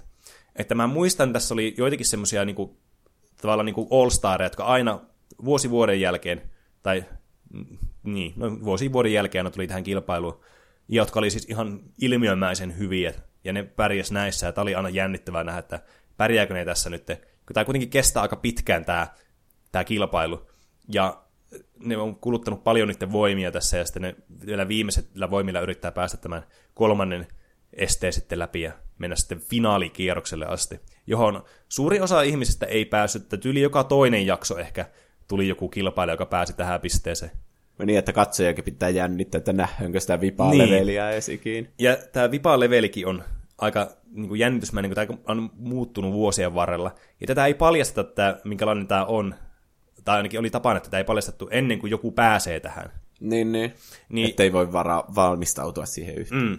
Mutta yleisesti ottaen tämä koostuu aina tämmöistä kaksikymmentämetrisestä tornista, mikä pitää kiivetä. Että mä muistan, tyypillisiä oli semmoinen, missä oli aluksi tämmöinen spider-wall, eli tämmöinen samalla niin kuin tässä kakkostageessa, miten kiivettiin tätä. Ja sen jälkeen piti vielä tämmöistä köyttä pitkin kiivetä ylöspäin. Ja tässä oli tosi lyhyt aikarajoitus, ja jos sä et ehtinyt aikarajoituksen sisällä päästä sitä läpi, niin nämä seinät alkoi erkanemaan toisistaan, jolla sä tipuit alas. Miksei ne mettä kohti sitä? No, se varmaan helpottaisi, tai sitten murskaisi tämän hahmon, tai siis niin tämän ihmisen. Niin. Ja sitten tämä köysi tippui kans silleen, että jos tämä loppui sitten tämä aika tässä kesken. Kai se mm. nykyään vaan summerisoi, että ne ei saa jatkaa ennen. Kyllä ne ennen tippui tämmöiseen niin kuin safety-nettiin siitä, mutta en mä tiedä, oliko se liian sitten vaan riskialtista. Ja mä muistan, mulla oli yksi tämmöinen suosikki, tämmöinen kalastaja, joka oli siis aivan mielettömän hyvä tässä, ja se voittikin tämän. En muista, voittiko useammin kuin kerran, mutta tämä pääsi monesti tänne finaaliin ainakin, enemmän kuin kukaan muu näistä pelaajista.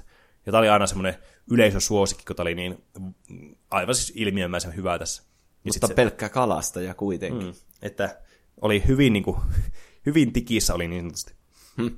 Oli muutama siijaan nostanut vedestä. Kyllä. Siikan. Kyllä. Miten se taivutetaan.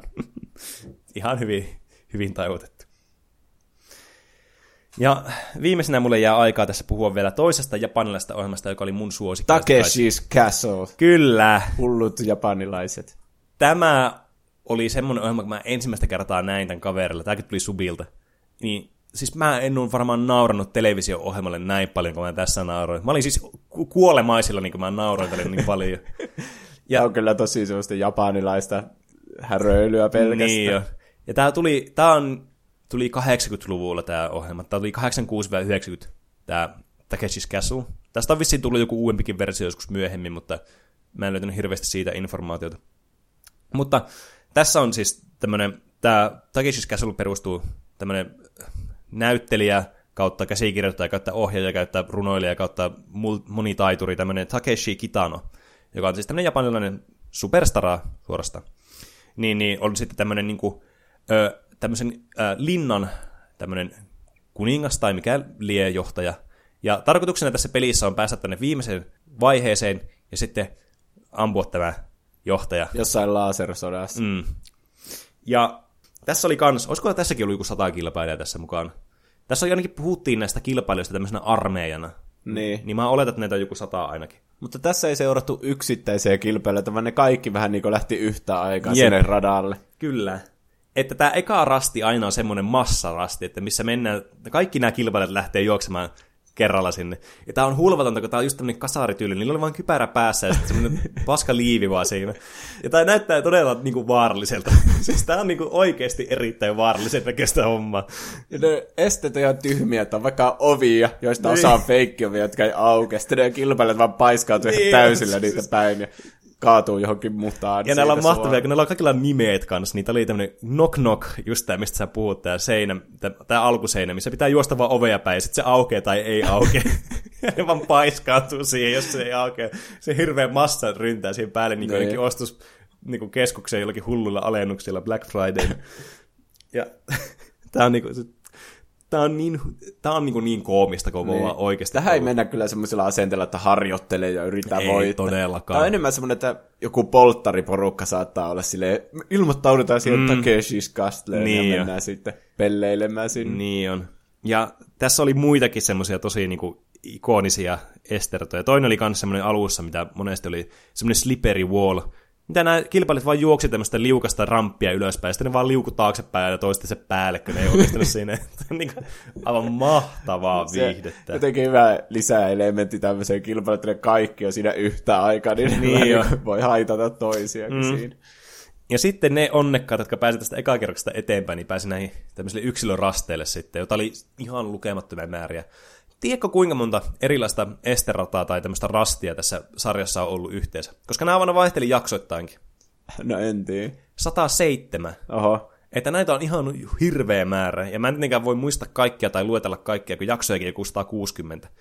Mutta, niin, niin... Mutta voimme yrittää. Niin. Yksi. Oli semmoiset kivet, jota pitkin piti hyppiä, jotka oli veden päälle. Mm. Eli Stepping Stones oli tämän nimi. Mä kirjoitin ylös näitä jotenkin semmoisia muistettavimpia. Ja tää oli semmoinen, missä näytti siltä, että nämä oikeasti menetti kylkiluita tässä. Niin, kun ne kivet oli semmoisia ihan oikeita kiviä.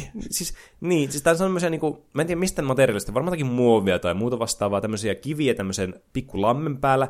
Nämä kilpailijat juoksee ihan täysiä, mm. astelee näiden päällä, mutta twisti tässä on se, ja niitä pitää päästä siis toiselle puolelle tätä niin pikkulampea, mutta twisti tässä on se, että osa näistä kivistä uppoaa, kun niille päälle astuu. Tämä on, niinku, on tuuripeliä käytännössä. Tämä niin. Vaatii tietysti vähän ketteryyttä. Luonnollisesti sä pysyt näiden päällä ja sitä, että sä astut oikein kiveen päälle, että se ei uppoa sinne veteen. Mm.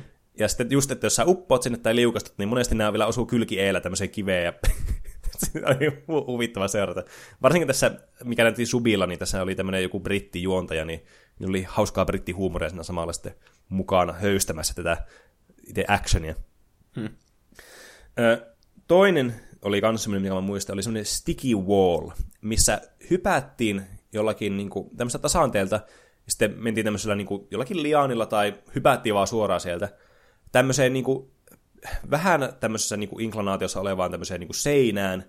Ja tää on niin kuin tämmöistä, sulla on semmoiset niin kuin, semmoiset tarranauha-vaatetukset. Semmoiset niin kuin on se pallo ja siinä on se vastaanottokapuula. Niin mikä se on, mitä lapsena niin pelaatti. Niin on, semmoinen pallo, niin, semmoinen niin kuin pihapallopeli, mitä heitellään palloa ja sitten tarrataan tämmöisellä, tämmöisellä tarrajutuilla. Niin. Niin tässä samaa, mutta sä oot nyt se pallo ja tää on se kapuilla tää seinä. Ja tarkoituksena oli yrittää tarttua tähän, mutta tääkin on vaan niinku kiinni siitä, että kuinka paljon massaa sulla on ja missä kulmassa sä tuut ja onko sulla tuurin myötä vai ei. Niin. Että tää on kans semmoista, että ne sitten läsähtää monesti sitten siihen maahan vaan, siihen veteen ja tää on, tää on niin huvittavan näköistä, että miten ne vaan lentelee siellä menemään. Hmm. Sitten oli jotakin semmoiset, että sä hyppäät vaan, täällä oli joku viisi koloa oli maassa, sä hyppäsit yhteen niistä ja sitten kaksi niistä sitten oli ansoja, jos sä menit väärään, niin sitten tämmöiset tämmöiset kätyyrit veti sut jonnekin helvettiin. Ai niin, tässä oli niitä kätyyreitäkin. Jep. Ja sitten oli semmoinen äh, semmoinen niinku maze, semmoinen honeycomb maze, tiedätkö, tämmöinen niinku, tämmöisiä kuuskulmaisia niinku tämmöisiä ovia ja mm. seiniä. Ja sitten sä vaan menit ovesta semmoisen, niinku yritit päästä alusta loppuun. Ja sitten jossakin ovien takana sattui olla näitä ketyreitä, ja sitten piiastui niitä pakoa, ja sitten sattui vaan peilata sut, ja sitten sä häviäs. Tai sä tipput jonnekin veteen tai jotain muuta vastaavaa. Aika hauska. Jep. Ja sitten kans aika klassisiksi muodostunut tämmönen ramppi, jota sä nousit ylöspäin, missä on tämmöisiä pieniä syvennyksiä, ja sitten tämmönen, mou- tämmönen valtava tämmönen pallo, moukari, tulee sieltä niinku rampista, tulee sua päin, silleen Indiana Jones-tyyliin. Mm. Ja sun pitää onnistua pääsemään sen ohi, tai jotenkin väistämään sitä.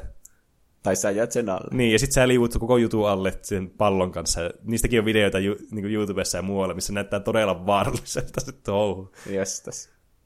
Ja mun henkilökohtainen suosikin, mikä mä muistan kaikista parhaita, just sen takia, kun mä naurantelin niin hulluna. Tämmönen mäki, mitä sä menet alas tämmöisessä nuudelikulhossa. Hmm. Sä menet tämmöisen kulhon sisälle, tämmöisen ison kulhon. Sit se menee alaspäin, siinä on tosi pieni se jalu, jalustin tavallaan. Ja sitten se pyörii hirveästi ja sillä on semmoisia pikku mohkuja ja tämmöisiä. Ja se ideana on se, että sun pitää pysyä sen kyydissä, kunnes se menee sinne loppuun asti tämmöiseen veteen. Ja sitten siinä ihmiset aina kaatuu, mitä hulvattomimmin tyyli aina sitten. Ja tää jotenkin niinku, musta kiteyttää jotenkin todella hyvin tää koko ohjelman idea, että tässä on mitään ideaa. Tää on pelkkää niin viihdettä. Kato, se on vähän niinku hauskat kotivideot, niin että siinä vaan ihmiset kaatuilee ja teloo itseään. Mm. Jep.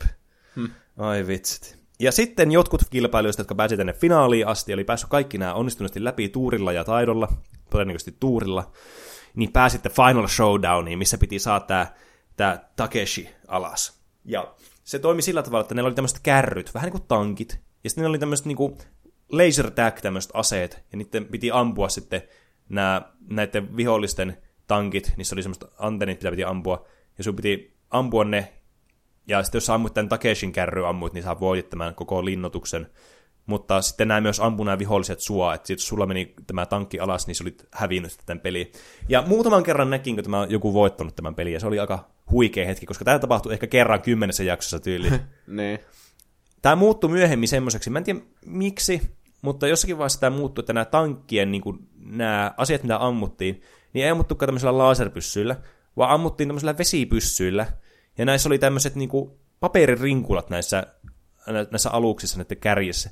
Ja sun piti ampua niitä niin kauan vesipyssyillä niitä rinkuloita, kunnes ne tavallaan meni niin mössöksi, että ne tavallaan hajosi, ne rinkulat. Okay. Jonka jälkeen tavallaan se tuhoutui se tankki.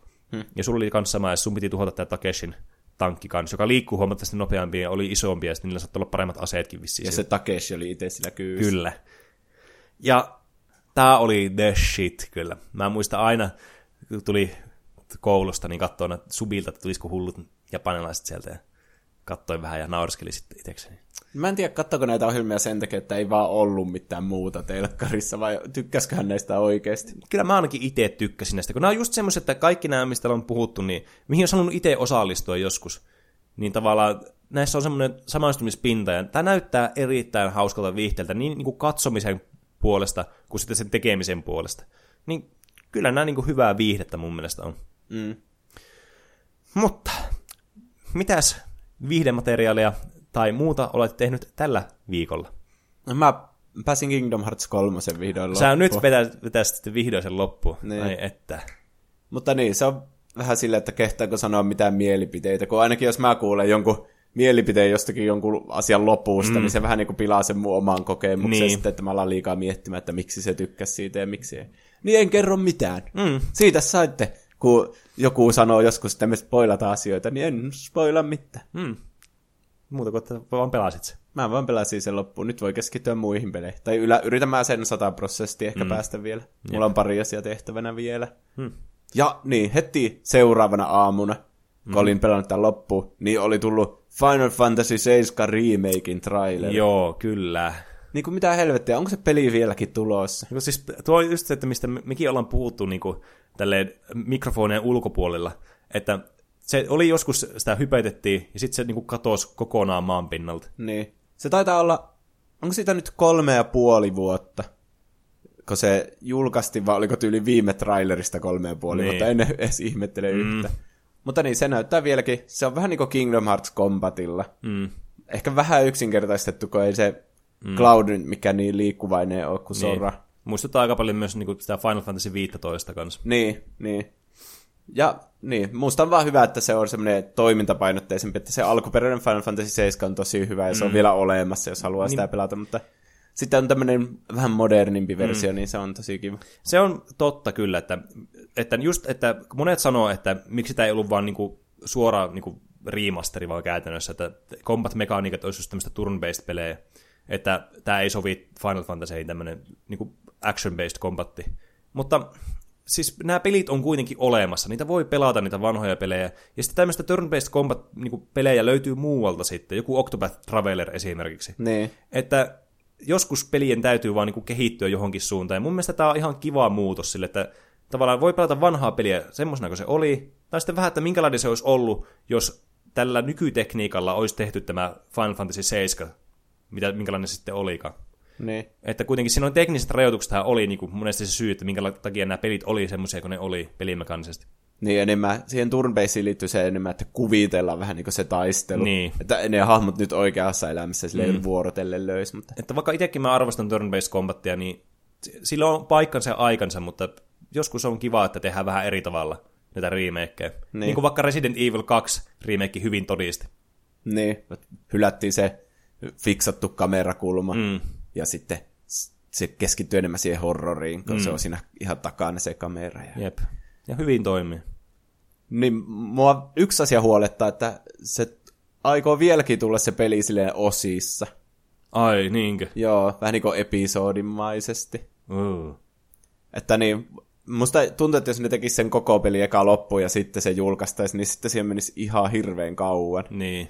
Mä veikkaan, että se ei tulisi ikinä valmiiksi. Mm. Mutta nyt ne ainakin, jos ne saa sen eka osa, sen Midgarin vaikka valmiiksi ensi vuodeksi vaikka, mm.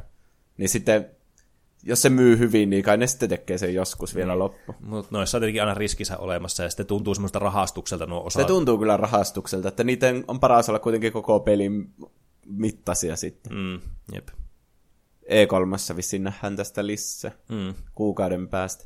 Pitäisi tehdä joku E kolme -jakso, sitten mm. varmaan joku meidän mielipiteet ja reaktiot, mm. oh my god. Sen voisi tehdä kyllä. No mitä sä oot tehnyt viikon aikana? No, meillä oli tommonen mukava, rentouttava lomaviikko, mikä on mun mielestä uskomaton käsite. Mä en muista vielä, olen viimeksi viettänyt lomaa, jos ei sairauslomaa lasketa. Ja oli kyllä mukava, käytiin mökillä ja tuli sitten sadepäivinä pelattua vähän tämmöinen Breath of the Wildia, tämä Legend of Zelda-peliä, mikä tuli Switchille, oliko vuosi vai kaksi sitten. Ja että se on kiva peli kyllä. Se on todella semmoinen hyvä mieleen ja mukava peli, ja se on semmoista niin kuin tosi mukavaa, helppoa niin kuin pelaattavaa kyllä. Ja tarjoaa paljon kyllä tekemistä, että se eikö tekeminen ei niin, tuntuu. Se, ei ollut. Se peli tule ikinä ainakaan loppuun niin. pelattua. Ja mahtavat musiikit, hahmot on sitäkin mahtavammat. Todella niin kuin hyvä pelikokemus kyllä, kieltämättä. Mm. Siinä tulee välillä vähän semmoinen yksinäinen olo, mm. mutta siinä on semmoinen, se on jotenkin semmoista taianomaista, semmoista. Mm. Se on vähän niin kuin semmoinen Minecraft-mäinen se tunnelma siinä. Niin jo. Sä nyt sä oot yksin, mutta siinä on kuitenkin jotain semmoista niinku, mm. tiedätkö, semmoista eteeristä tunnelmaa siinä koko ajan. Mm. Jep. Ja sitten kaikki niinku interaktio sitten muiden hahmojen kanssa tuntuu paljon mielekkäämmältä, kun niitä ei näe koko ajan. Niin. Niin se on semmoista mukavampaa sitten se tavallaan se niinku kontakti sitten näiden N P C-hahmojenkin kanssa. Jos haluat ottaa kontaktia teidän podcast-N P C-ihin, niin sehän onnistuu sähköpostitse ja meidän äh, sosiaalisen median kautta, eli Twitterissä ja Instagramissa. Ja kuten jaksossa aikaisemmin mainittiinkin, niin Juuso voisi vielä tähän väliin uudestaan sanoa, niin mikä se meidän sähköposti onkaan, mihin voi laittaa kysymyksiä, kommentteja ja muuta vastaavaa. Tuplahyppy at gmail piste com. Ja sitten meidän nämä Instagram- ja Twitter-tilit löytyvät siis Instagramista ja Twitteristä luonnollisesti nimellä Tuplahyppy. Sinne voi laittaa meille vie- direct-viestiä, ja meillä on myös viikon kysymys joka viikko, joka me pyritään laittaa joskus perjantain tienoilla, johon voitte sitten osallistua te näihin meidän aiheisiinkin, että mitä me, mistä me puhutaan. Ja aiheetkin saatte itse päättää, jos lähetätte meille hyviä toivomuksia, mm. niin me sitten puhutaan niistä jossain vaiheessa, kun me kerretään. Kyllä. Paljon hyviä aiheita on tulossa. Koko kesä on täynnä kaikkea nostalgista mm. juttua, mitä tulee, niin me, me ollaan kyllä Toy Storystakaan meillä on vielä tehty aiheita. Paljon hyviä aiheita tulossa. Mm. Muistakaa tilata tämä podcast ja kuunnella joka viikko. Jep. Ja nyt varsinkin kesällä on kiva sitten kuunnella näitä tämmöisiä pidempiäkin jaksoja sitten. Tämäkin tuli vähän pikkusen venyy, mutta ei se mitään. Teille enemmän sisältöä. No mutta kuuletko, mikä nyt soi tuolla taustalla? Se ah. tarkoittaa, että se on tältä viikolta taas. Öö, hei ensi viikkoon. Hei hei. Moi moi.